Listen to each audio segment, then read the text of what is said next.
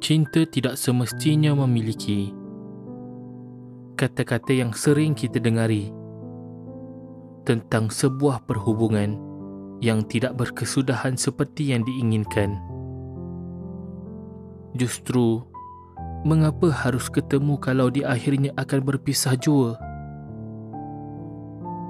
Tidakkah suatu pertemuan itu menjadi sia-sia jika penghujungnya tidak bersama? Terlalu banyak soalan yang difikir tentang jodoh dan takdir. Dan persoalan itu selalu membawa langkah bertemu dengan orang baru. Dan perjalanan baru.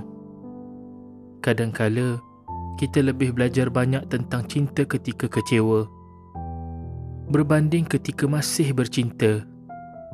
Patah hati mendewasakan diri menjadi lebih matang.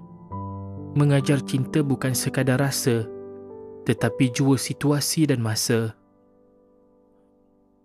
Cinta tidak semestinya memiliki dan itu menyakitkan. Malahan, bukan dia yang menyakitimu, tapi kamu yang terlalu berharap hingga engkau sakit oleh harapanmu sendiri. Harapan memang bisa menjadi kekuatan, namun terlalu berharap pula boleh mendatangkan kekecewaan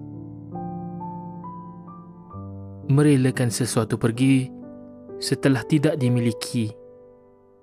Sakitnya memang membunuh. Mencintai bukanlah seni untuk menyakiti diri sendiri. Hidup adalah sebuah proses. Seperti sebuah kegagalan yang mengajar kelemahan. Melepaskan cinta setiba waktunya membawa kita mengenal makna reda dan berserah kepada takdir Tuhan tiap pertemuan pasti menemui perpisahan. Seperti menonton sebuah filem kegemaran yang punya penamatnya. Terasa cepat waktu berlalu. Berjalan tanpa sedar akan sisa waktunya semakin mengecil. Cinta tidak semestinya memiliki. Begitulah kehidupan.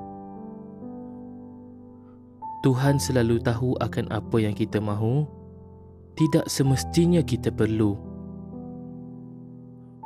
Pertemuan akan selalu menggerakkan kita kepada masa dan rasa yang tepat. Jadi, bersabarlah. Tuhan akan selalu punya rencana terbaik buat kita.